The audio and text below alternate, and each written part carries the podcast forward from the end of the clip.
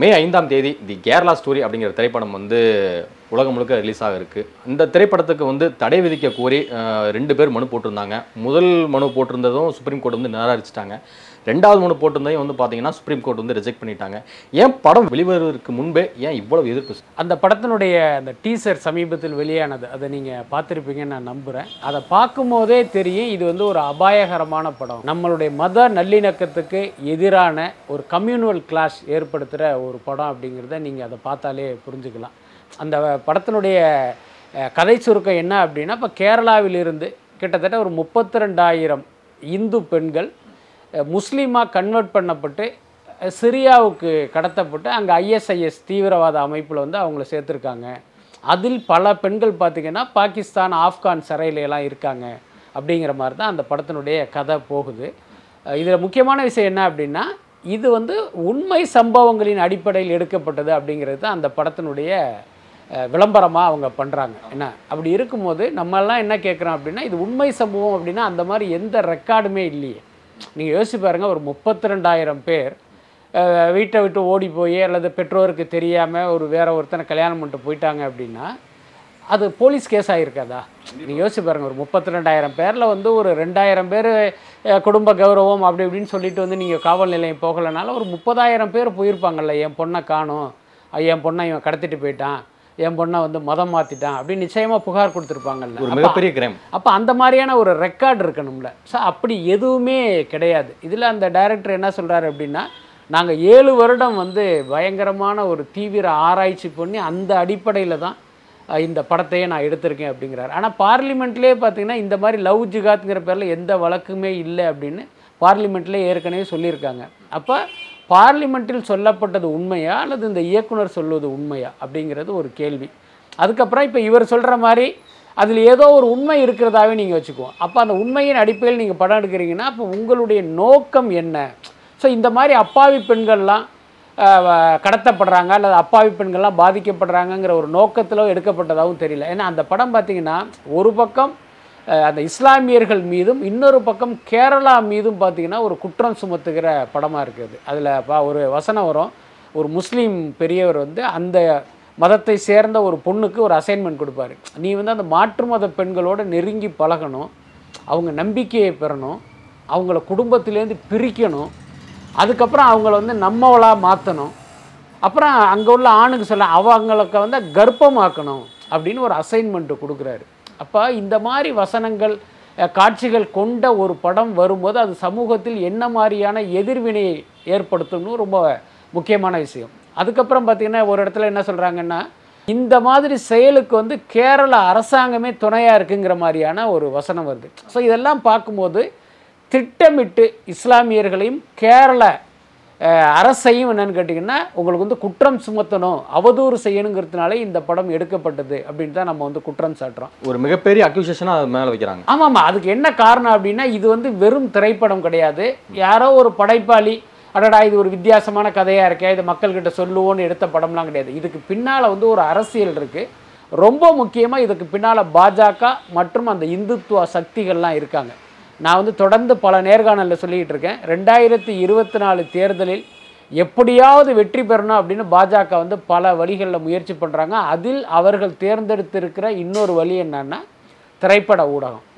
So திரைப்படங்கள் மூலமாக ஒரு பக்கம் அந்த இந்துத்துவ கருத்துக்களை மக்கள்கிட்ட எடுத்துகிட்டு போகிறது இன்னொரு பக்கம் ஆன்டி மைனாரிட்டி முக்கியமாக ஆன்டி முஸ்லீம் படங்களை வந்து மக்கள்கிட்ட எடுத்துகிட்டு போகிறது இப்போ இந்த இந்துத்துவ படங்கள்லாம் இப்போ ஆதி புருஷ் மாதிரியான படங்கள். ஸோ அதை கொண்டு போகிறதுல என்ன விஷயம் அப்படின்னா இப்போ ஒரு இந்து மதத்தை சேர்ந்த ஒருத்தர் வந்து அந்த மதத்தின் பால் ஒரு பெரிய பற்று இல்லாமல் இருப்பார். அவங்களுக்கு வந்து இந்த மாதிரி படங்கள் போகும்போது அவனுக்கே பார்த்தீங்கன்னா அடடா நம்ம மதத்தில் இந்த மாதிரி விஷயங்கள்லாம் இருக்கா? நம்ம தான் வந்து ஜஸ்ட் லைக் தட்டுன்னு இருந்துட்டோம் அப்படின்னு அவனுக்கு மதத்தை நோக்கி அவனை வந்து நகர்த்தும். ஸோ அதோட வந்து அவன் நெருக்கமாகும் போது இப்போ பாஜகவுடைய கருத்தியலில் வந்து அவனுக்கு ஒரு உடன்பாடு ஒரு விருப்பம் ஏற்பட்டு அவன் பாஜகவுக்கு வாக்களிப்பதற்கான ஒரு சூழல் உருவாகும். ஸோ இது ஒரு திட்டம். இன்னொரு பக்கம் பார்த்திங்கன்னா அந்த இஸ்லாமியர்கள் மீதான வெறுப்பு பிரச்சாரம். ஸோ அந்த வெறுப்பு பிரச்சாரம் ஒர்க் அவுட் ஆனாலே அதுவும் பாஜகவுக்கு ஆதரவான வாக்குகளாக மாறுங்கிற அடிப்படையில் தான் பாஜகவை சேர்ந்த பல பேர் பார்த்திங்கன்னா சினிமா இண்டஸ்ட்ரியில் வந்து பினாமியாக பல ஆயிரம் கோடி இன்வெஸ்ட் பண்ணுறாங்க அப்படி இன்வெஸ்ட் பண்ணுற படம் பார்த்திங்கன்னா இந்த மாதிரி படங்களாக மக்கள்கிட்ட வருது. ஏற்கனவே காஷ்மீர் ஃபைல்ஸ் வந்தது. இப்போ பார்த்தீங்கன்னா இந்த படம். இதெல்லாம் தற்செயலாக வரல. ஸோ பார்த்தீங்கன்னா இன்றைக்கு வந்து நம்ம நாட்டினுடைய வந்து ஒரு அழகே என்னென்னு கேட்டிங்கன்னா பல மதங்கள் இங்கு இருந்தாலும் எல்லாருமே சகோதரர்களாக வாழ்கிறது தான் நம்ம நாட்டினுடைய ஒரு தனித்தன்மை. என்ன? ஸோ ஒரு மத சார்பற்ற நாடாக நம்ம வந்து சிறப்பாக இயங்கிக்கிட்டு இருக்கோம். ஸோ இந்த நேரத்தில் பார்த்தீங்கன்னா இந்த மாதிரி படங்கள் மக்களிடையே ஒரு பிளவை ஏற்படுத்துகிற நோக்கத்தில் வந்து எடுக்கப்படுதுங்கிறதுனால தான் ஸோ அதனால தான் இந்த படத்தை நம்ம எதிர்க்கிறோம். சார் அதே சமயம் வந்து பார்த்தீங்கன்னா சிலர் வந்து அந்த படத்தை ஆதரிக்கிறவங்க வந்து என்ன சொல்கிறாங்கன்னா முதல்ல நீங்கள் படத்தை பாருங்கள் அதன் பிறகு வந்து பேசுங்கள் நீங்கள் ஒரு படத்தை வந்து கொண்டாடும் போது வந்து பார்த்தீங்கன்னா எல்லாருமே அது வந்து கருத்து சுதந்திரம். இப்படி ஒரு பட படைப்பாளியை வந்து இது மாதிரி ஒரு உடைப்ப படிச்சிட்டாரு அப்படின்னு சொல்லிட்டு பாராட்டுறீங்க. அது மாதிரி நீங்கள் படத்தை பார்த்த பிறகு விமர்சனம் வைக்கலாமே. ஏன் அதற்கு முன்பாக ஒரு ரெண்டு நிமிஷம் கட்டை மட்டும் வச்சுட்டு நீங்கள் இந்த மாதிரி பண்ணுறீங்க அப்படின்னு சொல்லிட்டு கேட்குறாங்க அப்போ இது கருத்து சுதந்திரத்தை வந்து நெருக்கிறதா? கருத்து சுதந்திரம் பற்றி இவர்கள் எல்லாம் சொல்லி நமக்கு தெரியணும்லாம் அவசியம் கிடையாது. நம்மெல்லாம் ஒரு ஊடகத்தில் இருக்கோம். மற்றவர்களை விட கருத்து சுதந்திரத்திற்காக வந்து நாம தான் அதிகமாக குரல் கொடுக்குறோம். அதிகமாக நாம தான் அதுக்காக பாடுபட்டுக்கிட்டு இருக்கோம். அதனால் கருத்து சுதந்திரம் எதுங்கிறதுலே அவர்களுக்கே ஒரு தெளிவு இல்லை. எல்லாருக்குமே கருத்து சுதந்திரம் இருக்குது ஆனால் மற்ற ஒருவரை வந்து அவதூறு பண்ணுவதை வந்து கருத்து சுதந்திரத்துலலாம் வராது. நீங்கள் பாருங்கள் நான் இருக்கேன் எனக்கு கருத்து சுதந்திரம் இருக்குது அப்படின்னா நான் உங்களை பற்றி என்ன வேணாலும் அவதூறாக பேசிட முடியுமா? அந்த உரிமை எனக்கு யார் கொடுத்தது? அப்போ ஒரு தனிப்பட்ட நபர் ஒருத்தரை பற்றியே நீங்கள் அவதூறு பேசுவதற்கு யாருக்கும் உரிமை இல்லை அப்படிங்கும்போது ஒரு ஒட்டுமொத்த ஒரு சமூகத்தை ஒரு மாநிலத்தை அவதூறு பண்ணுகிற உரிமையை இவங்களுக்கு யார் கொடுத்தது அப்படிங்கிறது தான் கேள்வி. அதுக்கப்புறம் நீங்கள் எங்கள் நாட்டில் நடக்கிற எதை வேண்டுமானாலும் சொல்லலாம். இப்போ இந்த படத்தையே கூட இது எல்லாமே ஒரு கற்பனை தான். நான் இந்த கதாபாத்திரங்கள்லாம் கற்பனை அப்படின்னு ஒரு டிஸ்க்ளைமர் போட்டுட்டு கூட இவங்க சொல்லியிருக்கலாம். அப்போ வந்து இவ்வளோ பெரிய பிரச்சனைகள்லாம் வராது. ஏன்னா சினிமா அப்படிங்கிறதே ஒரு ஃபிக்ஷன் தான். அந்த மிகைப்படுத்தப்பட்ட கற்பனைலாம் இருக்கும் அப்படின்னு கூட நம்ம வந்து கடந்து போயிடலாம். ஆனால் இந்த படம் பார்த்திங்கன்னா உண்மை சம்பவங்களின் அடிப்படையில் எடுக்கப்பட்டதுங்கிறத அவங்க ஆணித்தரமாக சொல்கிறாங்க முக்கியமாக பார்த்தீங்கன்னா முப்பத்தி ரெண்டாயிரம் பேர் இதே மாதிரி ஐஎஸ்ஐஎஸ் அமைப்பில் போய் சேர்ந்துருக்கிறதா அவங்க சொல்கிறாங்கன்னா இப்போ அதற்கான தரவுகளை கேட்குறோம். அதுக்கப்புறம் நீங்கள் பார்த்தீங்கன்னா தெரியும் ஆரம்பத்தில் முப்பத்தி ரெண்டாயிரம்னாங்க இப்போ சமீப காலமாக அந்த நம்பரை வந்து அழிச்சிட்டாங்க. என்ன? அப்போ நீங்கள் இது உண்மை அப்படின்னு சொல்லும்போது எதுக்கு அதை மாத்துறீங்க நீங்கள் அப்போ இதுக்கு பின்னணி ஏதோ ஒரு காரணம் இருக்குல்ல. ஸோ அதுதான் முக்கியம். இதெல்லாம் கருத்து சுதந்திரம் அப்படிலாம் நிச்சயமாக சொல்ல முடியாது. அதுக்கப்புறம் இந்த படத்தை நீங்கள் அனுமதிங்க. அதுக்கப்புறம் இதை பற்றி டிஸ்கஸ் பண்ணுங்கன்னா அதில் என்ன பிரயோஜனம் இருக்குது நான் என்ன கேட்குறேன் நீங்கள் வந்து கையில் வந்து ஒரு கிளாஸில் வந்து விஷம் வச்சுருக்கீங்க.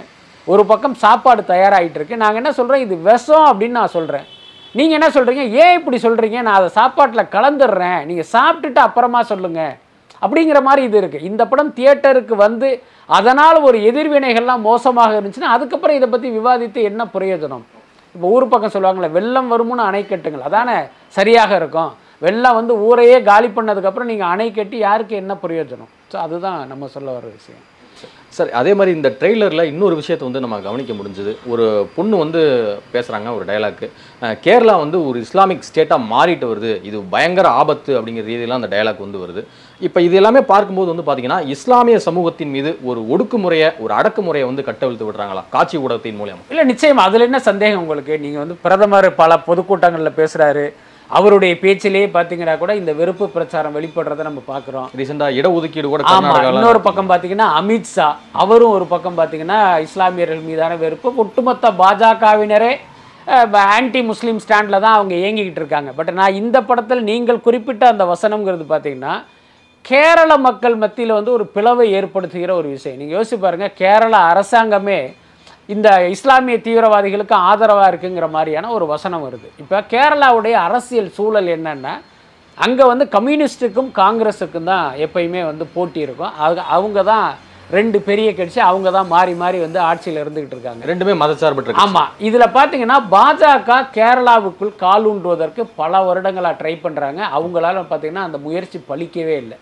இப்போ இப்படி ஒரு படத்தின் மூலமாக கேரள மக்கள்கிட்ட என்ன கருத்தை எடுத்துகிட்டு போகிறாங்கன்னா உங்களை ஆண்ட கம்யூனிஸ்டும் சரி காங்கிரஸும் சரி இஸ்லாமியர்களுக்கு ஆதரவானவர்கள் இஸ்லாமிய தீவிரவாதத்துக்கு ஆதரவானவர்கள் இவங்களை அனுமதிச்சிங்க அப்படின்னா கேரளாவையே ஒரு தீவிரவாத பூமியாக மாற்றிடுவாங்க அப்படிங்கிற ஒரு கருத்தை ஒரு விஷக்கருத்தை வந்து பரப்புகிறாங்க அப்போ ஒரு பாமர மக்களுக்கு என்ன தோணும் அப்படின்னா அடடா இவங்க சொல்கிறது உண்மையோ அப்படின்னு தோண ஆரம்பிச்சிச்சுன்னா இப்போ அவங்க வந்து பாஜக பக்கம் சாய்வதற்கு வாய்ப்பு இருக்குது அப்போ பாஜகவுடைய திட்டமே அதுதான். ஸோ இந்த மாதிரியான ஒரு விஷம பிரச்சாரத்தின் மூலமாக மக்களை தங்கள் பக்கம் இழுப்பதற்கான ஒரு வேலையை தான் அவங்க பார்த்துட்ருக்காங்க அதில் ஒரு கருவியாக இந்த மாதிரியான படங்களை அவங்க பயன்படுத்துகிறாங்க ரீசெண்டாக அஜித் அவர்களுடைய ஏகே அறுபத்தி ரெண்டு படத்தோட டைட்டில் வந்து அனௌன்ஸ்மெண்ட் பண்ணியிருந்தாங்க லைக்கா ப்ரொடக்ஷன்ஸ் அந்த டைட்டில் என்னென்னா விடாமுயற்சி. ஏன் அஜித் அவர்கள் தொடர்ந்து வி சென்டிமெண்ட் வந்து பார்க்குறாரு? அது மட்டும் இல்லாமல் அவருடைய முந்தைய படங்களில் சொல்ல போனோம்னா வான்மதி வாலி வில்லன் வரலாறு வீரம் வேகம் விசுவாசம்னு சொல்லிட்டே போயிட்டே இருக்கலாம். கிட்டத்தட்ட ஒரு ஒன்பது திரைப்படங்கள் வி அப்படிங்கிற எழுத்துலேயே வந்து வந்திருக்கு. ஏன் அந்த வி சென்டிமெண்ட்டை வந்து அஜித் வந்து ரொம்ப இதாக பார்க்குறாரு? ஆனால் பொதுவாக சினிமாவே வந்து ஒரு சென்டிமெண்ட்டு உலகம் தான் நீங்கள் யோசிச்சு பார்த்தீங்கன்னா பட தலைப்பில் மட்டும் இல்லை எல்லா விஷயத்துலையுமே அவங்க சென்டிமெண்ட் பார்ப்பாங்க. இப்போ உதாரணத்துக்கு பார்த்தீங்கன்னா இப்போ ஒரு படத்தில் ஒரு ஹீரோ நடிப்பார்.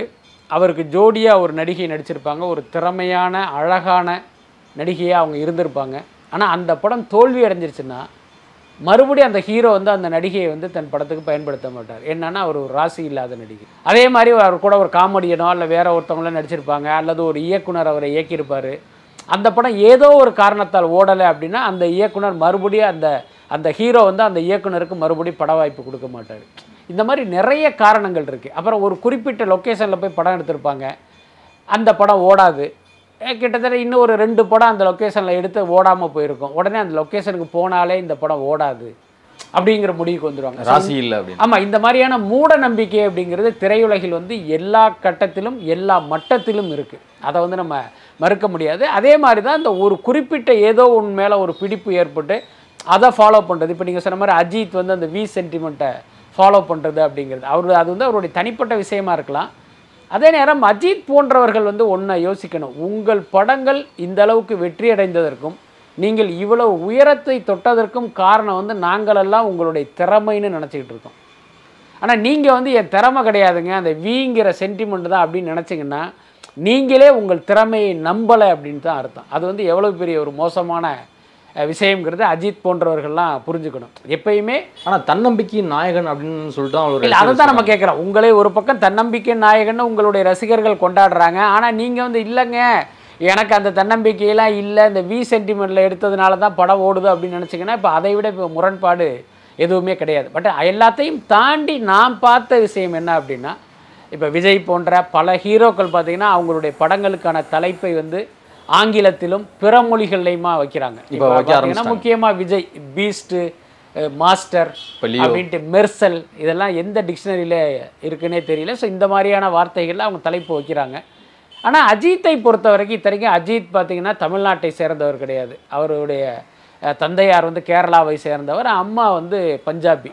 ஸோ அப்படிப்பட்ட அஜித் தன்னுடைய படத்தினுடைய தலைப்பு வந்து தமிழில் இருக்கணும் அப்படிங்கிறதுல ரொம்ப ரொம்ப கவனமாக இருக்கார். அது வி சென்டிமெண்ட் ஒரு பக்கம் இருந்தாலும் நீங்கள் பில்லா டூக்கு அப்புறம் பார்த்தீங்கன்னா பல படங்கள் கிட்டத்தட்ட எல்லா படங்களுமே வந்து தமிழ் தலைப்பு தான். ஸோ அதை வந்து நான் ஒரு பாசிட்டிவான நோட்டாக பார்க்குறேன் சார் இப்போ வந்து விடாமுயற்சியினுடைய டைட்டில் அனௌன்ஸ்மெண்ட் பண்ணி பண்ணிட்டாங்க. மியூசிக் டைரக்டர் அனிருத்தும் கேமராமேனாக வந்து நிரோஷா அவர்களும் ஒர்க் பண்ண போகிறாங்க அப்படின்னு சொல்லி சொல்லிட்டாங்க. ஆக்சுவலாக இந்த படம் வந்து எவ்வளோ பட்ஜெட்டில் சார் உருவாகுது? பட்ஜெட் என்பது நிச்சயமாக அஜித்துடைய சம்பளம் அப்படிங்கிறது கிட்டத்தட்ட ஒரு நூற்றி அஞ்சு கோடி ரூபா அப்படிங்கிறது தான் ஏற்கனவே நமக்கு கிடைத்த தகவல். என்னன்னா ஆமாம் அவர் இந்த விக்னேஸ்வரன் வந்து இந்த ப்ராஜெக்டை நயன்தாரா மூலமாக லைக்காக்கு கொண்டு போகும்போது அஜித் தரப்பில் வந்து கேட்கப்பட்ட தொகை வந்து நூறு கோடி ரூபா. அப்போ சுபாஸ்கரன் வந்து தன்னுடைய கௌரவத்துக்காக அஞ்சு கோடி அதிகமாக தர்றேன் அப்படின்னு சொல்லிட்டு நூற்றி அஞ்சு கோடி அப்படிங்கிற மாதிரி அவர் ஃபிக்ஸ் பண்ணார். ஸோ அதுக்கப்புறம் பட தயாரிப்பு இயக்குனர் மற்றவர்களுடைய சம்பளம் அப்படிலாம் பார்த்தீங்கன்னா கிட்டத்தட்ட ஒரு நூற்றி எழுபத்தஞ்சு கோடி ரூபாயாக இருப்பதற்கு வாய்ப்பு இருக்குது கொஞ்சம் முன்ன பின்ன இருக்கும். பட் என்ன இருந்தாலும் அதிகபட்சம் இரநூறு கோடிக்கு மேல் போகாது அப்படின்னு தான் நான் நினைக்கிறேன். ஏன்னா அதுக்கு மேலே போனால் அந்த காசை அவங்களால நிச்சயமாக எடுக்க முடியாது. அதனால் நூற்றி எழுபத்தஞ்சு கோடிங்கிறது ஒரு ரீசனபிளான காஸ்ட்டாக இருக்கும் அப்படிங்கிறது தான் என்னுடைய கணிப்பு. சார் ஹீரோவுக்கே நூற்றஞ்சு கோடி கொடுக்குறப்ப மீதி ஆர்டிஸ்ட் இருக்காங்க டெக்னீஷியன் இருக்காங்க இன்னும் பப்ளிசிட்டி இருக்குது எப்படி சார் அவ்வளோ இதில் முடிக்க முடியும்? இல்லை இன்றைய சினிமாவுடைய நிலைமையே அப்படி தான் இருக்குது என்னன்னா ஒரு படம் நூறு கோடியில் எடுக்கப்படுது அப்படின்னா அதில் கிட்டத்தட்ட எழுபத்தஞ்சு கோடி ரூபா அந்த ஹீரோவுக்கே போயிடும். மேக்கிங்க்கு செலவு பண்ணணும் இல்லையா?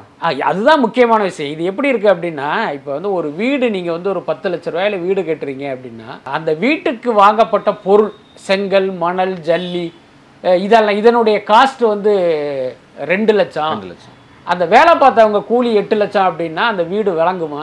ஒரு வாரத்தில் இடிஞ்சு விழுந்துரும். அதே மாதிரி ஒரு கார் வாங்குறோம். இருபது லட்ச ரூபாய்க்கு கார் வாங்குறோம் அப்படின்னா சார் காருக்கான அந்த உபகரணங்களுடைய காஸ்ட் வந்து ரெண்டு லட்சம். பதினெட்டு லட்சம் வந்து அதை செஞ்சவங்களுக்கான கூலி அப்படின்னா அந்த கார் வந்து ஒரு கிலோமீட்டர் கூட உருப்படியாக போகாது. போகவே போகாது. போகவே போகாது. ஸோ கிட்டத்தட்ட அந்த மாதிரியான சூழல் தான் இன்னைக்கு தமிழ் இண்டஸ்ட்ரியிலே நிலவுது. ஒரு இரநூறு கோடியில் படம் எடுக்கிறாங்கன்னா அதில் கிட்டத்தட்ட இவங்க சம்பளமாகவே நூற்றம்பது கோடி போயிடுதும் போது அந்த எஞ்சிய பணத்தில் தான் இவங்க படம் எடுக்கிறாங்க. அதனால தான் பார்த்தீங்கன்னா படங்கள் பார்க்கும்போது பிரம்மாண்டமான படம் அத்தனை கோடியில் எடுத்தோம் இத்தனை கோடியில் நீங்கள் ஸ்க்ரீனில் பார்த்தீங்கன்னா ஒன்றுமே இருக்காது. நீங்கள் எப்பயுமே பார்த்தீங்கன்னா செலவு பண்ணுறது அப்படிங்கிறது நீங்கள் செலவு பண்ணிக்கிற ஒவ்வொரு ரூபாயும் திரையில் தெரியணும். ஸோ அப்போ தான் அது ஆடியன்ஸை வந்து கவரும். அது வந்து இப்போ அவங்களுக்கு வந்து ஒரு வெற்றியை கொடுத்து உங்களுக்கு லாபத்தை கொடுக்க நீங்கள் மொத்தத்தையும் கொண்டு போய் நடிகன் கிட்ட கொடுத்துட்டா அங்கே ஸ்க்ரீனில் என்ன தெரியும்? ஸோ அது ஒரு பெரிய சிக்கல் தான். பட் அப்படியான ஒரு துரதிர்ஷ்டமான சூழல் தான் இங்கே நிலவுது அஜித் அவருடைய படத்தினுடைய அப்டேட் எதுவும் வந்துச்சு அப்படின்னா உடனே வந்து எதிர்த்தரப்புல இருந்து விஜய் அவருடைய படத்துல இருந்து ஏதாவது ஒரு அப்டேட் வந்து விடுவாங்க. இப்போ இந்த டைட்டில் விடாமுயற்சி அப்படின்னு வந்திருக்கறனால எதிர்த்தரப்புல லியோ படத்துல இருந்து ஃபர்ஸ்ட் சிங்கிள் இல்லைன்னா வேற ஏதாவது அப்டேட் வர வாய்ப்பு இருக்கா? பட் இப்போ வருவதற்கு வாய்ப்பு இல்லை. நான் கூட ஒரு ரெண்டு மூணு நாட்களுக்கு முன்னால் அந்த தயாரிப்பு தரப்பில் நான் பேசினேன். என்ன ஐடியா அப்படின்னு கேட்டால் இப்போ அந்த மாதிரி எந்த ஐடியாவுமே கிடையாது. என்ன காரணம்னா இப்போ லியோ படப்பிடிப்பு வந்து இப்போ வந்து ரொம்ப இதாக போயிட்டுருக்கு கிட்டத்தட்ட ஜூன் மாதம் வரைக்கும் அதனுடைய படப்பிடிப்பு போகும். அதுக்கப்புறம் போஸ்ட் ப்ரொடக்ஷன்லாம் ஸ்டார்ட் பண்ணி உங்களுக்கு தெரியும். உங்களுக்கு இந்த ஆயுத பூஜை முன்னிட்டு தான் அந்த படமே ரிலீஸ் ஆக போகுது. கிட்டத்தட்ட அந்த நெருக்கத்தில் தான் இனிமேல் அடுத்தடுத்த அப்டேட் அப்படிங்கிற மாதிரி சொன்னாங்க. அதுக்கப்புறம் அப்டேட்டு சிங்கிள் ரிலீஸ் பண்ணுறதுக்கான சூழல் வந்து இது கிடையாது. ஏன்னா படம் வந்து எப்பயுமே இந்த ரிலீஸை நெருங்கும் போது தான் அந்த பப்ளிசிட்டியை அவங்க. ஸ்டார்ட் பண்ணுவாங்க. அதுதான் சரியாகவும் இருக்குது அதனால் அந்த மாதிரி இது எதுவுமே கிடையாது. அதே நேரம் என்னன்னு கேட்டிங்கன்னா இந்த மாதிரியான பட தயாரிப்பு தரப்பிலிருந்து அல்லது நடிகர் தரப்பிலிருந்து எந்த அப்டேட்டும் கொடுக்கலனாலும் இந்த ரசிகர்கள் இருக்காங்கல்ல அவங்க வந்து அவங்களுடைய அபிமான நடிகர்கள் வந்து அந்த உயிர்ப்போடு வச்சுக்கிறதுல வந்து ரொம்ப தெளிவாக இருக்காங்க. இன்றைக்கி இன்னைக்கு கூட ஒரு சம்பவம் அது உண்மையே ரொம்ப ஒரு துரதிர்ஷ்டவசமானது தான். நீங்கள் ட்விட்டரில் போய் பார்த்தீங்கன்னா தினமும் அல்லது ஒரு நாள் விட்டு ஒரு நாள் வந்து ட்ரெண்டிங்கில் இருக்கிற இது பார்த்தீங்கன்னா அஜித்து விஜய் தலை தளபதினு ஏதாவது ஒன்று இருக்கும். அஜித் அப்படி ஏர்போர்ட்டில் வருவார் யாரோ ஒருத்தருக்கு வந்து கை கொடுக்குவார் உடனே பார்த்தீங்கன்னா அஜித்தை வந்து ஹேஷ்டேக் போட்டு ட்ரெண்ட் பண்ணுவாங்க. அதே மாதிரி இன்னைக்கு பார்த்தீங்கன்னா திடீர்னு தளபதி அப்படிங்கிற ஒரு ஹேஷ்டேக் போயிட்டு இருக்கு என்னன்னு பார்த்தா ஒரு மனோபாலா உடைய மறைவுக்கு இவர் வந்து அஞ்சலி செலுத்த வந்திருக்காரு. அதை பார்த்தீங்கன்னா அடடா எங்கள் தலைவருடைய மனிதாபிமானத்தை பார்த்தீங்களா ஒரு சக கலைஞன் இறந்திருக்காரு. அவருக்கு மரியாதை செலுத்த வர்றாரு. இதுல என்ன மனிதாபிமானம்? அப்போ மற்றவங்களுக்கெல்லாம் மனிதாபிமானம் இல்லையா? அது ஒரு நாகரீகம். ஒரு நாகரிகம். இது ஒரு குறைந்தபட்ச நாகரிகம். ஸோ இந்த புரிதல் கூட இல்லாத அந்த முட்டாள் ரசிகர்கள் ஒரு ம இறுதி மரியாதை செலுத்த வந்ததே பெரிய உலக அதிசயமாக அதில் வந்து ட்ரெண்ட் பண்ணிட்டு இருக்காங்க. ஸோ இந்த மாதிரி வேலைகள் ஒரு பக்கம் நடந்துக்கிட்டு தானே இருக்கு. மனோபாலா தமிழ் சினிமாவில் ஒரு தவிர்க்க முடியாத ஒரு இயக்குனர் நடிகர் அப்படின்னு ஒரு பெயர் பெற்றவர். அதிலும் தாண்டி ஒரு நல்ல திரைப்படங்களை வந்து ப்ரொடியூஸ் பண்ணார் சதுரங்க வேட்டை திரைப்படம்லாம் இப்போ அவருடைய மறைவு வந்து பார்த்திங்கன்னா தமிழ் திரையுலருக்கு பேரிழப்பு அப்படின்னு சொல்லிட்டு எல்லாருமே சொல்லிட்டு வராங்க. ஒரு மூத்த பத்திரிகையாளராக கிட்டத்தட்ட ஒரு முப்பத்தி ஐந்து ஆண்டுகளுக்கு மேலாக திரைப்பட பத்திரிகையாளராக பணியாற்றிருக்கீங்க. ஸோ அவருடனான அந்த நட்பு குறித்து கொஞ்சம் சொல்லுங்கள் சார் நிச்சயமாக மனோபாலா வந்து எல்லாருக்கும் வந்து ஒரு இனிய நண்பராக இருந்தவர். எனக்கும் அவர் நல்ல நண்பர். நாங்கள் அடிக்கடி சந்திப்போம். அடிக்கடி ஃபோன்லேயும் பேசிக்குவோம். முக்கியமாக அந்த திரையுலகில் ஏதாவது ஒரு விஷயம் நம்ம காதுக்கு வந்துச்சு அப்படின்னா அதை கன்ஃபார்ம் பண்ணுகிற நபராக மனோபாலா இருப்பார். அவர்கிட்டயே நான் கேட்பேன். இப்படி ஒரு விஷயம் உண்மையா அப்படின்னு கேட்பேன். அவர் வந்து அந்த மாதிரியான விஷயங்கள்லாம் சொல்லுவார். அப்புறம் அவருக்கு தெரிந்த ஒரு முக்கிய தகவல் இருந்தால் கூட நம்மளோட ஷேர் பண்ணுவார். அந்த அளவுக்கு பார்த்தீங்கன்னா ரொம்ப ஒரு நெருக்கமான நண்பர் அவர். நீங்கள் பொதுவாக பார்த்தீங்கன்னா மனோபாலாவுடைய ஆரம்ப கட்டம்ங்கிறது அவர் வந்து ஒரு பத்திரிகையாளர் தான். நிறைய பேருக்கு தெரியாது. ஒரு பத்திரிகை லேஅவுட் ஆர்டிஸ்டாக பணிபுரிந்தவர் தான் அவர். அதுக்கப்புறமா தான் அவர் வந்து உதவி இயக்குனராக மாறி இயக்குனராகலாம் வந்தது. இதில் முக்கியமான விஷயம் பார்த்தீங்கன்னா மனோபாலா ரஜினி உட்பட பல பேரை வச்சு படங்கள் பண்ணார். ஒரு காலத்தில் பார்த்திங்கன்னா ஒரு பிஸியான இயக்குனராக வந்து ட்ராவல் பண்ணிகிட்டு இருந்தார். அப்புறம் ஒரு கட்டத்தில் வழக்கம் போல் ஒரு சரிவு ஏற்படும்ல. ஒரு அவர் இயக்கிய படங்கள் வரிசையாக ரெண்டு மூணு படம் போகலை அப்படின்னா அதுக்கப்புறம் பட வாய்ப்பு கிடைக்காது. இது எல்லாருக்குமே நேர்ந்திருக்கு ஆனால் பார்த்தீங்கன்னா மனோபாலாவை பொறுத்த வரைக்கும் ஒரு இயக்குனராக அவருக்கு பட வாய்ப்பு குறைந்ததற்கு பிறகு திடீர்னு பார்த்தீங்கன்னா ஒரு நடிகராக அவருக்கு இன்னொரு கதவு திறந்தது. நீங்கள் இது எல்லாருக்குமே அமையாது. ஏன்னா மனோபாலா காலத்தில் எத்தனை இயக்குனர்கள் இருந்திருக்காங்க. அவருக்கு பிறகும் இருந்திருக்காங்க. அவங்களுக்கு பட வாய்ப்பு குறைஞ்சிச்சு அப்படின்னா திரையுலகை விட்டே காணா போயிடுவாங்க. இப்போ நம்மளே அடடா இந்த இவ்வளோ படம் எடுத்தாரு அவர் எங்கே இருக்காருன்னு நம்ம கேட்குற அளவுக்கு தான் பல பேர் இருப்பாங்க. ஆனால் மனோபாலா ஒரு நடிகராக கிளிக் ஆகி பார்த்தீங்கன்னா இயக்குனராக பேர் வாங்கியதை விட பெரிய பேர் நடிகராக வாங்கினார். அதுக்கு என்ன காரணம் அப்படின்னா மனோபாலாவுடைய அந்த தனிப்பட்ட குணம் தான் அவர் பார்த்தீங்கன்னா ரொம்ப ரொம்ப ஒரு ஃப்ரெண்ட்லியான ஒருத்தர். நீங்கள் இண்டஸ்ட்ரியில் போய் கேளுங்க மனோபாலாவை பற்றி ஏதாவது நெகட்டிவாக நாலு வார்த்தை சொல்லுங்கன்னா யாருமே சொல்ல மாட்டாங்க. ஏன்னா அந்த அளவுக்கு பார்த்தீங்கன்னா எல்லாரோடையும் பார்த்தீங்கன்னா ரொம்ப நட்போடும் உரிமையோடும் பேசுவார். இப்போ என்னையெல்லாம் பார்த்தீங்கன்னா மனோபாலா வந்து வாப்போன்னு தான் பேசுவார். பட் அந்த உரிமையை நம்ம யாருக்கும் கொடுக்கறதில்ல. ஆனால் மனோபாலா நம்மளை வாப்போன்னு பேசும்போது நமக்கு கோபமோ வருத்தமோ எரிச்சலோ வராது. ஏன்னா அந்த அளவுக்கு பார்த்தீங்கன்னா நம்மளோட அப்படி வந்து கனெக்ட் ஆகிடுவார் அந்தளவுக்கு உரிமையோடு பேசுவார். கிட்டத்தட்ட எல்லாருக்கிட்டையுமே அப்படி தான் அதே மாதிரி இன்னொரு முக்கிய தகவல் என்னென்னா சினிமா இண்டஸ்ட்ரியில் பார்த்தீங்கன்னா நிறைய அமைப்புகள் இருக்குது இயக்குனர் சங்கம் தயாரிப்பாளர் சங்கம் அந்த சங்கம் இந்த சங்கம்னு ஏகப்பட்ட சங்கம் இருக்குது நீங்கள் பார்த்தீங்கன்னா ஒரு கணக்கு எடுத்திங்கன்னா தமிழ் சினிமாவில் வந்து அதிக சங்கத்தில் உறுப்பினராக அல்லது பொறுப்பில் இருந்தது யாருன்னா மனோபாலா ஒருத்தர் தான். இயக்குனர் சங்கத்தில் இருப்பார் தயாரிப்பாளர் சங்கத்தில் இருப்பார் அதுக்கப்புறம் பார்த்தீங்கன்னா டப்பிங் யூனியனில் இருப்பார் சின்னத்திரை நடிகர் சங்கத்தில் இருப்பார் சின்னத்திரை இயக்குனர் சங்கத்தில் இருப்பார் சின்னத்திரை தயாரிப்பாளர் சங்கத்தில் இருப்பார். ஸோ அந்த அளவுக்கு பார்த்தீங்கன்னா எல்லா சங்கத்திலையுமே அவர் இருப்பார். அதுக்கடுத்து பார்த்தீங்கன்னா ஒரு பிரச்சனை அப்படின்னா மனோபாலாவை பார்த்தீங்கன்னா ஒரு சமாதான புறாவே நீங்கள் அனுப்பலாம். என் விஷயத்திலே கூட சொல்லலாம். நான் சில விஷயங்கள்லாம் பார்த்தீங்கன்னா கடுமையாக சில பேரோட பார்த்தீங்கன்னா ஒரு முரண்பாடு ஏற்படும் போது இவர் ஃபோன் போட்டு ஏன் பிஸ்மி இந்த மாதிரிலாம் பண்ணுற அப்படின்ட்டு என்கிட்ட ரொம்ப உரிமையாக பேசுவார். அப்புறம் பார்த்தீங்கன்னா நம்மளுடைய கோபத்தை தணிக்கிற மாதிரி வந்து பயங்கரமாக வந்து அன்பு செலுத்தி அவர் அப்படி இது பண்ணுவார். ஸோ அந்த மாதிரி வந்து ஒரு நல்ல மனிதர் மனோபாலா. நிச்சயமாக அவருடைய இழப்பு அப்படிங்கிறது ஈடு செய்ய முடியாத இழப்பு தான். சார் அவர் இயக்கிய திரைப்படங்கள் தமிழ் சினிமாவில் ஒருவித தாக்கத்தை ஏற்படுத்தியிருக்கா? ஏன்னா ஊர்காவலன்லாம் அப்போவே வந்து ஒரு முற்போக்கு பேசின ஒரு திரைப்படம். சாமியெல்லாம் ஒன்றுமே கிடையாது. மனிதனுடைய செயல் தான் அப்படிங்கிற இதெல்லாம் டைலாக்லாம் வரும்.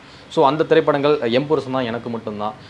அப்புறம் ஆகாய கங்கை இது மாதிரியான படங்கள்லாம் வந்து பார்த்தீங்கன்னா உண்மையிலேயே ஒரு தமிழ் சினிமா ஒரு தாக்கத்தை ஏற்படுத்தியிருக்கா நிச்சயமா அதாவது தாக்கத்தை ஏற்படுத்தி என்பதை தாண்டி பார்த்தீங்கன்னா ஒவ்வொரு படமும் வித்தியாசமாக இருக்கும். இப்போ நீங்கள் ஆகாய கங்கையாக இருக்கட்டும் பிள்ளை நிலா இருக்கட்டும் என் புருஷன் தான் எனக்கு மட்டும்தான் இருக்கட்டும் அது மாதிரி அவருடைய ஊர்காவலனாக இருக்கட்டும் ஒவ்வொரு படமே பார்த்தீங்கன்னா முற்றிலும் வேறுபட்டதாக இருக்கும். இப்போ இந்த படம் ஓடிடுச்சுங்கிறதுனால அடுத்து அதே மாதிரியான ஒரு படமாக இருக்குது அது பார்த்தீங்கன்னா வேற ஒரு ஜானரில் அவர் எடுத்திருப்பார். மனோபாலா படங்கள் வந்து ஒன்னொன்றுக்குமே வந்து ஒரு வித்தியாசம் இருக்கும். அது வந்து நிச்சயமாக மனோபாலாவுடைய வெற்றி தான் அது வந்து வணிக ரீதியில் ஒரு மிகப்பெரிய வெற்றியா தோல்வியா என்பதை தாண்டி ஒரு இயக்குனர் பார்த்தீங்கன்னா ஒரு படத்துக்கும் இன்னொரு படத்துக்கும் அந்த வித்தியாசத்தை கடைபிடிப்பதே ஒரு பெரிய விஷயம் தான். ஸோ அந்த வகையில் இயக்குனர் மனோபாலா வந்து உண்மையில் ஒரு வித்தியாசமான படங்களை கொடுத்தவர் தான். அதில் மாற்றமே கிடையாது. சார் இப்போ தங்கலான் திரைப்படத்தினுடைய படப்பிடிப்பு வந்து நடந்து வருது. இந்த படப்பிடிப்பில் வந்து விக்ரம் அவர்களுக்கு விபத்து ஏற்பட்டுருச்சு அப்படின்னு சொல்லிட்டு ஒரு நியூஸ் வந்துச்சு. இந்த தகவல் வந்து உண்மையா? அதே சமயம் வந்து பார்த்தீங்கன்னா அவருக்கு என்ன நடந்துச்சு? சார் இல்லை உண்மைதான். அதில் என்ன சந்தேகம் இருக்க முடியும்? இன்னொன்று என்னென்னா இந்த தகவலே அவருடைய ரசிகர் மன்றத்தை சேர்ந்த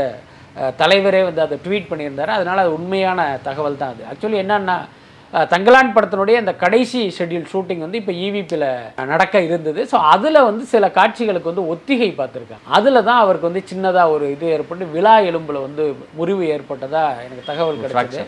ஆமாம் ஆக்சுவலி பொதுவாக பார்த்தீங்கன்னா இந்த மாதிரியான காட்சிகளில் நடிகர்கள்லாம் என்ன பண்ணுவாங்கன்னா அவங்க வந்து நடிக்காமல் வேற ஒருத்தரை நடிக்க சொல்லி இங்கே உட்காந்து வேடிக்கை பார்த்துட்டு இருப்பாங்க. ஓ இப்படி தான் நடிக்கணுமா? ஓகே ஓகே அப்படின்ட்டு. ஆனால் விக்ரமை பொறுத்த வரைக்கும் அந்த மாதிரி இல்லாமல் தானே அதை போய் செய்ய போய் தான் இந்த விபத்து ஏற்பட்டுருக்கு. நீங்கள் பொதுவாக பல நடிகர்கள் பார்த்தீங்கன்னா முக்கியமாக இந்த மாதிரி க்ளோஸ்அப் மாதிரியான காட்சிகளில் மட்டும்தான் அவங்க நடிப்பதற்கு வந்து நிற்பாங்க. மற்ற காட்சிகள்லாம் இப்போ சஜஷன் ஷாட்டு ஒரு லாங் ஷாட்டு அப்படின்னா வேற ஒருத்தரை நடிக்க விட்டு இது இவங்க பாட்டுக்கு போயிடுவாங்க. இப்போ சமீபத்தில் கூட கேப்டன் மில்லர் படப்பிடிப்பில் தனுஷ் மாதிரியே ஒரு ரெண்டு மூணு டூப்பு அங்கே இருந்தாங்க. லாங் ஷாட்லாம் அவங்க தான் நடித்தாங்கங்கிற தகவல்லாம் வந்துச்சு. ஆனால் விக்ரமை பொறுத்த வரைக்கும் தானே செய்யணும் அப்படின்னு நினைக்கிற ஒரு கேரக்டர் கிட்டத்தட்ட ஒரு கமல்ஹாசன் மாதிரி தான் அவர். அன்னைக்கு பொன்னியின் செல்வன் டூ படத்தினுடைய பத்திரிகையாளர் காட்சி. அப்போ விக்ரம் வந்திருந்தார். விக்ரம்க்கு நமக்கு கொஞ்ச நாளாக ஒரு ஒரு மனஸ்தாபம் இருந்தது. நான் ஒரு பேட்டியில் என்ன பண்ணிட்டேன் அப்படின்னா விக்ரம் வந்து என்னுடைய முன்னாள் நண்பர் அப்படின்னு நான் வந்து மென்ஷன் பண்ணிட்டேன். அன்னைக்கு நான் போகிறேன் கரெக்டாக அந்த என்ட்ரன்ஸில் நின்றுட்டு இருந்தார். நான் வேணும்னே அவர் அவாய்ட் பண்ணிட்டு இப்படி போனேன். ஆனால் சட்டுன்னு என்னை பார்த்துட்டாரு. உடனே அப்படி கையை பிடிச்சி இழுத்தாரு. இழுத்தவொடனே நானும் ஃபார்மாலிட்டியாக அப்படி பேசிக்கிட்டே இருக்கேன். அப்போ மற்றவர்கள்லாம் நின்றுட்டு இருக்காங்க. டக்குன்னு ஒரு அப்படி பேசி முடிச்சுட்டு உடனே டக்குன்னு என்னை மட்டும் கூட்டிட்டு போய் இன்னொன்று விக்ரமும் நாங்களும் பார்த்தீங்கன்னா வாயா போயான்னு பேசிக்கிற அளவுக்கு அவ்வளோ க்ளோஸான நண்பர்கள். உடனே அப்பையிலிருந்தே உடனே திடீர்னு நீ என்ன நீ என்னை வந்து முன்னாள் நண்பர்னு நீ எப்படி சொன்ன?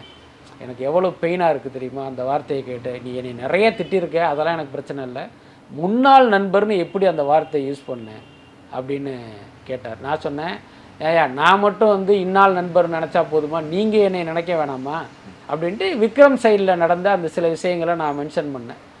நான் இந்த மாதிரி பண்ணதுக்கு உங்கள் சைட்லேருந்து அந்த ரெஸ்பான்ஸ் இப்படி இருந்துச்சு. அதனால தான் நான் இப்படி சொன்னேன் அப்படிங்க ஐயோ இதெல்லாம் எனக்கு தெரியவே தெரியாதே அப்படின்னாரு. அப்போ உங்கள் பெயரை சொல்லி உங்கள் கூட இருக்கிறவங்க இந்த மாதிரி பண்ணுறாங்கங்கிறத புரிஞ்சுங்கன்னா அப்புறம் ரெண்டு பேரும் பேசிக்கிட்டு அப்புறமா போய் ஒரு இடத்துல உட்காந்து பேசும்போது இந்த தங்கலான் பற்றி பேச்சு வந்தது. அப்போ நான் கேட்டேன் கெனி அந்த டீசரில் பார்த்தேன் நீங்கள் அப்படியே நொண்டி நொண்டி போனீங்களே அது என்ன மேட்ரு அப்படின்னு? சும்மா அதில் எது மேனரிசமா அது ஒரு பாடி லாங்குவேஜ்க்காக பண்ணீங்களா? இல்லை இல்லை உண்மையிலேயே நான் செருப்பு போடாமல் அந்த காட்சிகள்லாம் நடித்தேன் அதில் வந்து காலில் வந்து எனக்கு முள் அந்த கல்லெல்லாம் குத்தி பயங்கர பெயின் அதில் தான் அப்படி நடந்தேன்.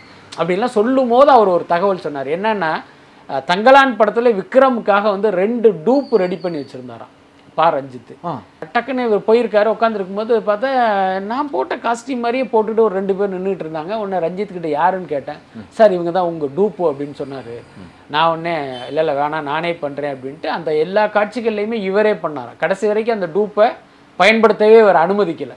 இல்லை நானே பண்ணுறேன் அப்படின்ட்டு அவ்வளவு சிரமங்களையும் பொறுத்துக்கிட்டு இவரே நடிச்சாராம். அதெல்லாம் சொன்னா தன்னோட ஈடுபாடே முழுமையா இருக்கணும். ஆமாம்மா எல்லாத்தையுமே அப்படி சொன்னார். அப்போ கேட்டேன் அந்த தலையில் முடியெல்லாம் இல்லாமல் இருந்துச்சப்பா அது என்ன கிராஃபிக்ஸ் எதுவும் பண்ணாங்களான்னு கேட்டேன் இல்லை இல்லை உண்மையிலேயே நான் இந்த இடத்துல சரைச்சிட்டேன்னு அப்படி காட்டினார்.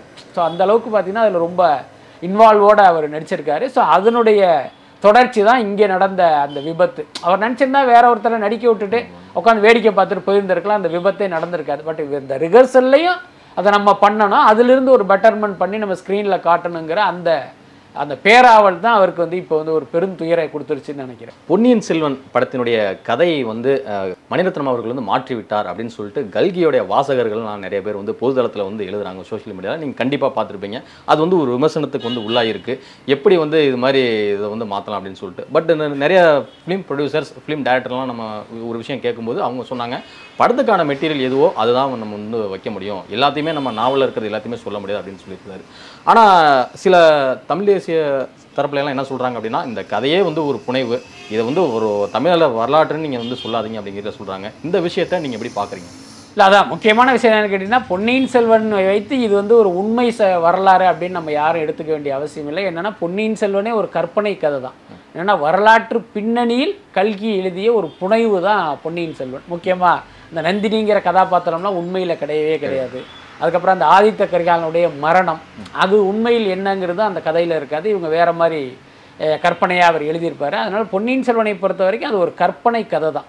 மணிரத்னம் வந்து அதை மாற்றினது அப்படிங்கிறது பார்த்தீங்கன்னா இவர் அந்த பொன்னியின் செல்வன் கதையை படிச்சுட்டு அதில் இம்ப்ரெஸ் ஆகி அதுக்கப்புறம் தான் அதை படமாக எடுக்கணும்னே அவர் முடிவு பண்ணாருக்கும் போது அதனுடைய பெரும்பகுதியை நீங்கள் வந்து ஏன் மாற்றணும் அப்படிங்கிறது தான் ஒரு உங்களுக்கு பிடிச்சதானே அந்த கதையை நீங்கள் கையில் எடுக்கிறீங்க. இன்னொன்று திரைப்படத்துக்காக சில மாற்றங்களை செய்ய வேண்டியது வந்து நிச்சயமாக தேவை. அதை வந்து மறுக்கவே முடியாது. ஆனால் அந்த மாற்றம் என்பது பார்த்தீங்கன்னா சரியான மாற்றமாக இருக்கணும். இப்போ உதாரணத்துக்கு இந்த படத்தில் நந்தினி கேரக்டருக்கு வந்து ஒரு ஃபினிஷிங் கொடுத்துருப்பாரு. என்ன அப்படின்னா அவங்க வந்து அப்படியே தண்ணியில் இறங்கி அப்படியே மூழ்கி செத்து போகிறாங்க அப்படின்ட்டு. ஆனால் நீங்கள் கதையில் பார்த்தா நந்தினி குதிரையில் போயிட்டு இனிமேல் இவளை நீங்கள் பார்க்க முடியாதுன்னு போட்டிருப்பாரு அவள் அப்படியே போயிடுவான் அதானே?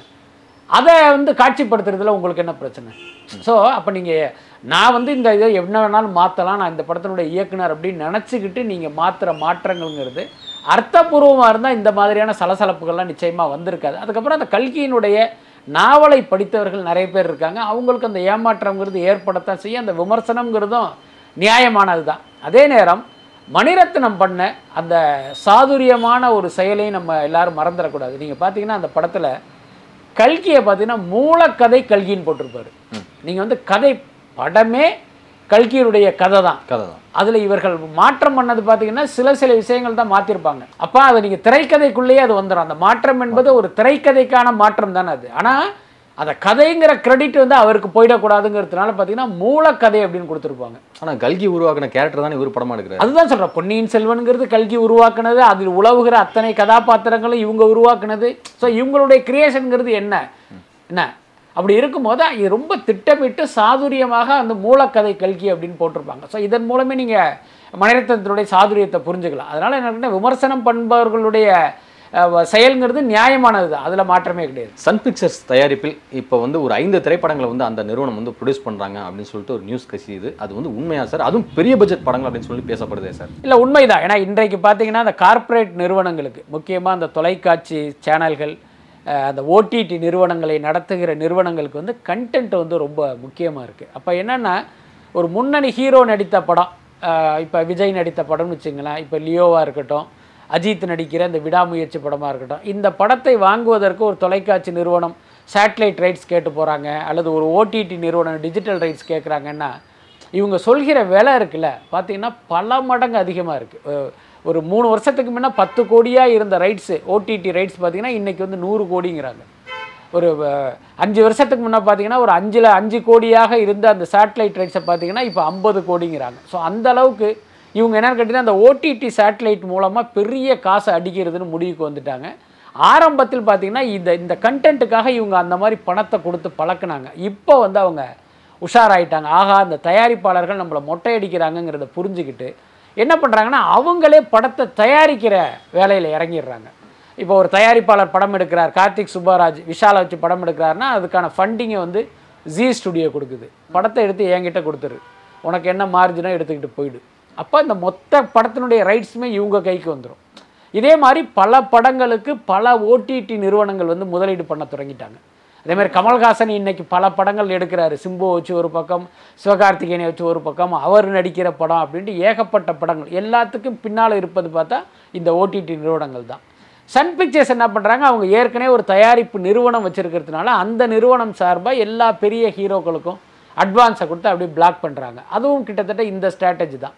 சன் பிக்சர்ஸ் மூலமாக படம் எடுத்தால் தியேட்டரிக்கலாக அந்த லாபம் அவங்களுக்கே வந்துடும் அவங்களுடைய சேனல்களில் இந்த படத்தை போட்டுடலாம் அவங்களுடைய ஓடிடி நிறுவனத்தில் போடலாம். அதோடு நெட்ஃப்ளிக்ஸோட அவங்களுக்கு ஒரு டைப் இருக்குது அங்கேயும் இந்த ப கண்டென்ட்டை கொடுக்கலாங்கிற மாதிரி ஒரு இதில் அவங்க போயிட்டுருக்காங்க. ஸோ மல்டி லெவலில் இருக்கக்கூடிய ஒரு பிஸ்னஸ் தான் இது எல்லாமே. நிச்சயமா அதான். நீ தமிழ் சினிமா பார்த்தீங்கன்னா ஒரு கோடிகள் புரளும் ஒரு தொழிலா. கோடிகள்ங்கிறத விட பல நூறு கோடிகள் புரளும் தொழிலாக மாறிடுச்சுக்கும் போது இப்போ கார்ப்பரேட்டுகள் இங்கே குவிய ஆரம்பிச்சிட்டாங்க. இப்போ ரீசெண்டாக வந்து தயாரிப்பாளர் சங்க தேர்தல் வந்து நடந்தது. மீண்டும் வந்து தியானலால் ஃபிலிம்ஸ் முரளி அவர்களே வந்து தலைவராக வெற்றி பெற்றிருக்கிறார். அதில் வந்து துணைத் தலைவர்களாக ஜிகேஎம் தமிழ் குமாரன் லேகா லேக்கா ப்ரொடக்ஷன்ஸ் சார்பில் வெற்றி பெற்றிருக்கிறார். அதிலும் இன்னொருத்தவங்க வந்து அர்ச்சனா கல்பாத்தி ஏஜேஸ் என்டர்டைன்மெண்ட் சார்பில் அவங்களும் வெற்றி பெற்றிருக்காங்க. ஸோ இது எல்லாமே பார்க்கும்போது வந்து பார்த்தீங்கன்னா ஒரு பெரிய நிறுவனங்களின் கையில் வந்து தயாரிப்பாளர் சங்கம் வந்து சென்றிருக்கு அப்படின்னு ஒரு விமர்சனம் வந்து போயிட்டுருக்கு. இது எப்படி பார்க்க ஆக்சுவலி பார்த்தீங்கன்னா இந்த தயாரிப்பாளர் சங்கத்துக்கு யார் பதவிக்கு வந்தாலும் இந்த திரையுலகுக்கும் தயாரிப்பாளர்களுக்கும் எந்த நன்மையும் நடக்காதுங்கிறது தான் கடந்த காலத்தில் நாம் பார்த்த உண்மை. கேஆர்ஜி கேஆர் இருந்த காலங்களை தவிர்த்து பார்த்தீங்கன்னா மற்றவர்களுடைய நிர்வாகத்தின் கீழ் இங்கே வந்து எந்த நன்மையுமே நடக்கலை. அதை வந்து ஒரு குறிப்பிட்ட சில பேருடைய சுய லாபத்துக்காக தான் அந்த கவுன்சிலை பயன்படுத்திகிட்டு இருக்காங்க. இந்த முறையும் கூட கிட்டத்தட்ட அப்படி தான் நடக்கும். முக்கியமாக முரளி ராமசாமி அவர் ஒரு திமுக சார்பானவர். அவர் தான் கடந்த இதுலேயும் பதவியில் இருந்தார். ஸோ அவருடைய பதவி காலத்தில் என்ன நடந்தது அப்படின்னா உதயநிதி ஸ்டாலினுக்கு சால்வை போடுறது ஸ்டாலினுக்கு போய் பொக்கே கொடுக்கறது அப்புறம் உதயநிதிக்கு பொக்கே கொடுக்கறது அப்புறம் ஸ்டாலினுக்கு போய் சால்வை போடுறது. ஏதோ ஒரு காரணத்தை வச்சு. இதை தவிர எதுவுமே நடக்கலை. இனி எதிர்காலத்திலும் அதுதான் நடக்கும். அதில் மாற்றமே இல்லை. அதுக்கப்புறம் நீங்கள் சொன்ன இந்த பெரிய நிறுவனங்கள் கையில் கவுன்சில் போயிடுச்சா அப்படின்னா அதுவே ஒரு பெரிய முரண்பாடு தான். இப்போ துணைத் தலைவர் பதவிக்கு தமிழ்குமரனும் அர்ச்சனா கல்பாத்தியும் போட்டியிட்டு ஜெயிச்சிருக்காங்க. அவர்களுக்கு இந்த தயாரிப்பாளர்கள் தான் ஓட்டு போட்டிருக்காங்க. நான் என்ன கேட்குறேன் ஒரு தயாரிப்பாளருக்கு ஒரு பிரச்சனை. நீங்கள் தலைவருக்கு ஃபோன் பண்ணுறீங்க அவரை ரீச் பண்ண முடியலைன்னா அடுத்த சாய்ஸ் வந்து துணைத் தலைவர் தான். வைஸ் பிரசிடென்ட் இவங்க இந்த ரெண்டு பேருக்கு ஃபோன் போட்டால் இவங்க எடுத்துருவாங்களா அர்ச்சனா கல்பாத்தி தயாரிப்பாளர்களுடைய ஃபோனை எடுத்து அவங்க பிரச்சனையை காது கொடுத்து கேட்டு அந்த பிரச்சனையை தீர்த்து வச்சிருவாங்களா தமிழ்குமரனும் அதே மாதிரி பண்ணிடுவாரா அவர் வந்து ஒரு பெரிய நிறுவனத்தில் ஒரு முக்கிய பொறுப்பில் இருக்கார். பல நாட்கள் அவர் வெளிநாட்டில் சுற்றிக்கிட்டு இருப்பார். அப்படி இருக்கும்போது எந்த அடிப்படையில் இவர்களெல்லாம் இவங்க தேர்ந்தெடுத்தாங்க அப்படின்னு புரியல. பட் அதுக்கு ஒரு காரணம் இருக்குது அர்ச்சனா கல்பாத்தி பார்த்தீங்கன்னா ஒரு கோடி ரூபா பணம் கொடுத்ததா எனக்கு தகவல் வந்தது. என்னன்னா இந்த ஓட்டுக்கு பணம் கொடுக்குற கல்ச்சர் நீங்கள் கேள்விப்பட்டிருப்பீங்க. ஈரோடு கிழக்கெல்லாம் நம்ம பார்த்தோம்ல. தயாரிப்பாளர் சங்க தேர்தலில் ஈரோடு கிழக்கை விட அதிக அளவில் பணம் கொடுக்கப்பட்டிருக்கு. கிட்டத்தட்ட தமிழ் சங்கத்தோட தேர்தலுக்கு இப்படியா சார்? ஆமா ஆமா. சங்கத்தோட தேர்தல் பல வருடங்களாக இது இருக்கு. இந்த முறை கொடுக்கப்பட்ட தொகைங்கிறது ரொம்ப ரொம்ப அதிகம். முக்கியமா தமிழ்குமரன் ஒரு ஓட்டுக்கு இருபதாயிரம் ரூபாய் கொடுத்ததா எனக்கு தகவல் கிடைச்சது. அர்ச்சனாக்கள் பார்த்து என்னென்னா நான் வந்து இந்த மாதிரி ஒவ்வொருத்தவங்கள்ட்டையும் பணம் கொடுக்கறதுக்கு எனக்கு டைம் இல்லைங்க நான் ஒரு கோடி ரூபா கொடுத்துட்றேன். நீங்களே பிரித்து கொடுங்கங்கிற மாதிரி அவங்க கொடுத்ததா ஒரு தகவல் இருக்குது ஸோ இவர்களுடைய வெற்றிக்கு பின்னால் தயாரிப்பாளர்கள் இவர்கள் மீது வைத்த நம்பிக்கையை விட இவர்கள் கொடுத்த பணம் தான் இவர்களை வெற்றியடைய வச்சுருக்குங்கிறது தான் உண்மை.